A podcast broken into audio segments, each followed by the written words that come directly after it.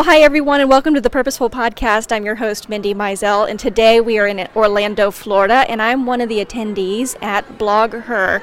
Uh, it's a conference for bloggers, content creators, and more. Uh, and I've had the opportunity to interview today, and I'm very excited about this. One of the original co-founders, one of three co-founders of Blog Her, Elisa Camahort Page, is sitting here with me as we're wrapping up day three of the conference.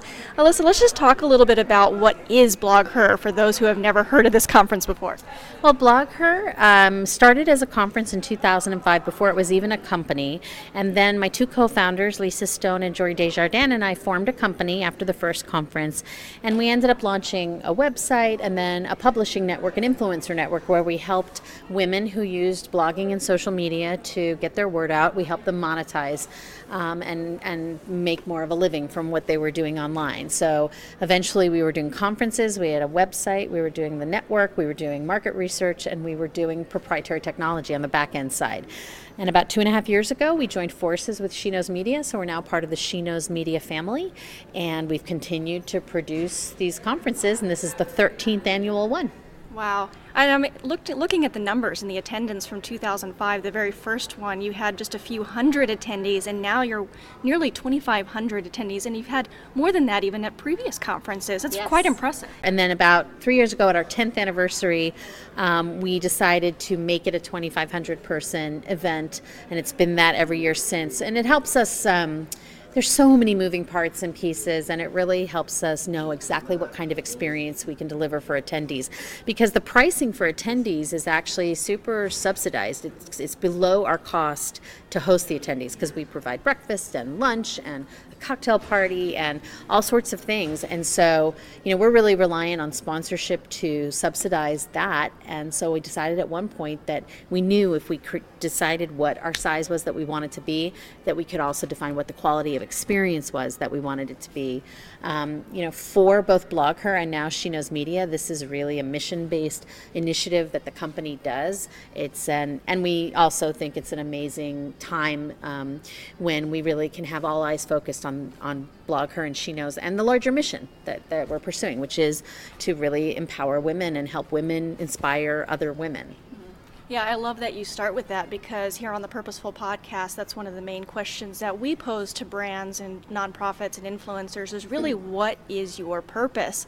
Um, so, how would you define basically the purpose? You've talked a little bit about it, but does that word resonate with you when you think about the mission behind this conference? We did sit down and create before we even figured out our next steps uh, with BlogHer. We figured out our mission. Now, I had come from corporate tech where we did brainstorming and you know all this kind of stuff around mission statements which then got laminated and put on a wall in some conference room and never really drove any decision making at those companies our mission our original mission at BlogHer was to create opportunities for women to pursue education, exposure, community, and economic empowerment. And as we progressed and grew as a company, when we were making big decisions, who to partner with, what line of business to launch next, what should we do for revenue, we said, what prong of our mission does this serve? And it helped us prioritize and triage, really.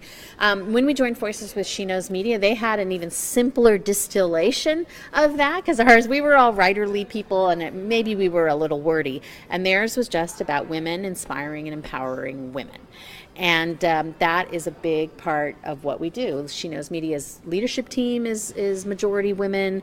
Um, obviously, our network and our attendees are vastly the majority are women. And so it's not enough to be serving women and delivering things for women, but to have women driving decision making as well. Yeah, and it's coming through through the conference that this is definitely a conference that has a very specific purpose.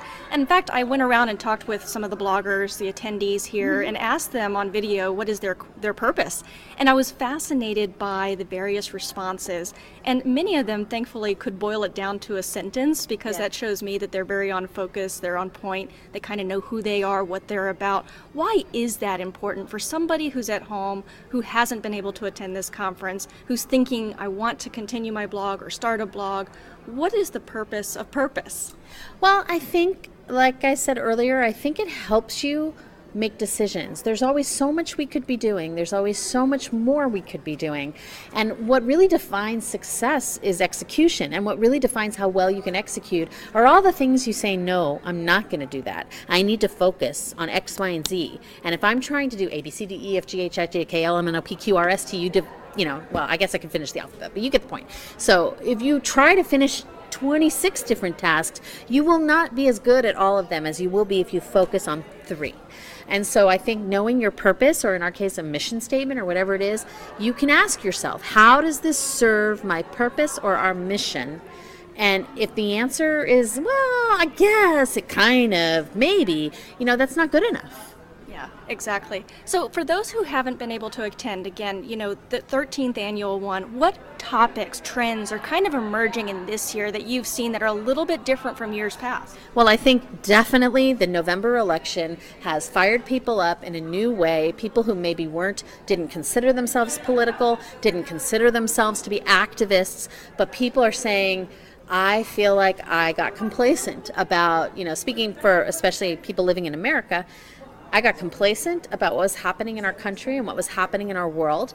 And I can't be complacent. I have to do more. And what do I do? What is, and we're calling it sort of, what is everyday activism? What is, what is happening? What can regular people do? And, you know, if we're waiting to act, on the national level, we're missing how much happens right in your own community. So I feel like everyday activism is a really resonant theme that's come out. People are fired up they want to make a difference, they want to do more, and they feel more its criticality, I guess.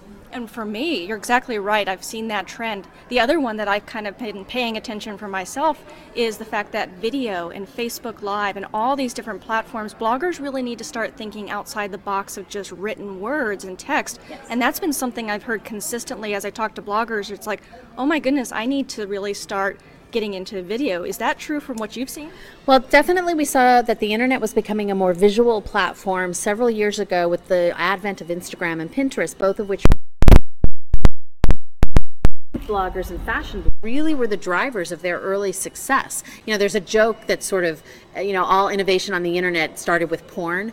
But if you look at porn aside, innovation on the internet has really been driven by food and fashion.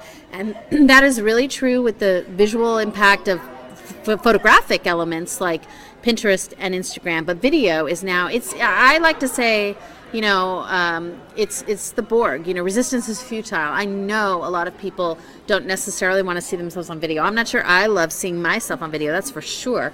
But video is where people's attention is going. Video is has more lasting impact on people and instills you know they they move to action more when they see something in video. And so especially if you're blogging or sharing about things like food and fashion and lifestyle and technology think about how you could be showing people not just telling people. Video is the platform that allows you to do that. And there's so many easy ways to do it now. I mean yes you can be very very um, hardcore and have some really professional production values for a price that never was possible five years ago.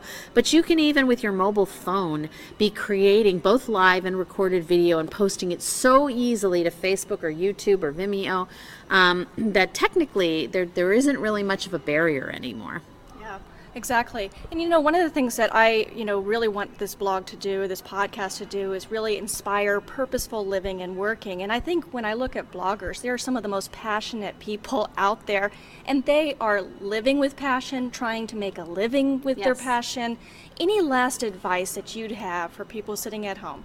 Well, I think the thing is that people need to risk more. They need to take more risks and try new things. And if it doesn't work, ah, fuck it. You know, I'm, I'm not sure if you're a not safe for work podcast, but I just made it one. Um, you know, you, you got you got to just learn to say fuck it. Like that didn't work. Okay, I'll try something else, or I'll try again. Maybe I'll get better. Maybe I'll try three or four times and then I'll decide, you know what, it's really not for me. But life is not a one way road without exits or entrances. You can always get off, you can always get back on, you can always turn left, right, make a U-turn. And I think people restrain themselves from trying things, whether it's with technology, content, letting their voice sing out more. Um, and I think they do it because they're afraid of failing, and then they don't ask themselves, so what? Like, so what if you fail? And I always tell this part of my story because when we started BlogHer, we bootstrapped it for two years Uh, at the end of that two years, I had no money in the bank. I went through my whole life savings and took out $50,000 in debt. We got our first round of funding in the nick of time. And people asked me if I was afraid. And I was like, well, you know, I said, what would happen? What would happen if we didn't get the funding and I, I had no money and I had this debt? Um, and it didn't, it failed. And I'm like, uh, okay, well, I guess I would have to. I had the privilege of having a condo, and I said, and let's say my live-in at the time fiance, you know, let's say that didn't work out, and I didn't even have anyone contributing half the expenses. I go, well, you know, my mom, my old room in my mom's house still has a twin bed in it, and I guess I would move in there and I would have to get a job. And I'm like, would I want to do that as a 40 something woman? No, no, that was not on my life plan. Is that tragedy? Is that the end of the world? Is that epic disaster? No, it's really, I'd have to start over. And you know what? Um, and the thing is, when I'm in groups of people, I always say, how many of you think that if you did what I did, and it failed, you would really just end up destitute. No, no couches to surf, no safety net at all, no family, no friends. And especially if I'm at a conference where people have invested to come, you're already in somewhat a place of privilege, you know. And very few people raise their hand. And I realize it's different with children or it's different with any kind of dependencies. But in general, most people think, okay, if that absolute worst thing happened, I would just start over and I would scrap, be hard scrabble, get get it back together, and um, and I think most people let their fear be abstract. And I'm saying, oh, make it be concrete, like a vision board, what epic failure looks like, and then it might allow you to say, all right, you know that doesn't look fun. I am motivated to not let that happen. But even if that happened, I would survive and I would learn from it and I would go on and the lessons I learned would help me in the next thing I would do, which would be more successful. Wow, what an inspiring story! And I mean, when I uh, when I share these podcasts, I really boil down to what are the values. And I'm hearing from you: be bold, be courageous, be a risk taker. Thank you so much for talking with us, Oh, Elisa. this so has been welcome. such a privilege, and had, had so much fun at this conference. Oh, and I really glad. encourage people to attend if they can. For all those listening, don't forget to subscribe. Go to purposefulpodcast.com.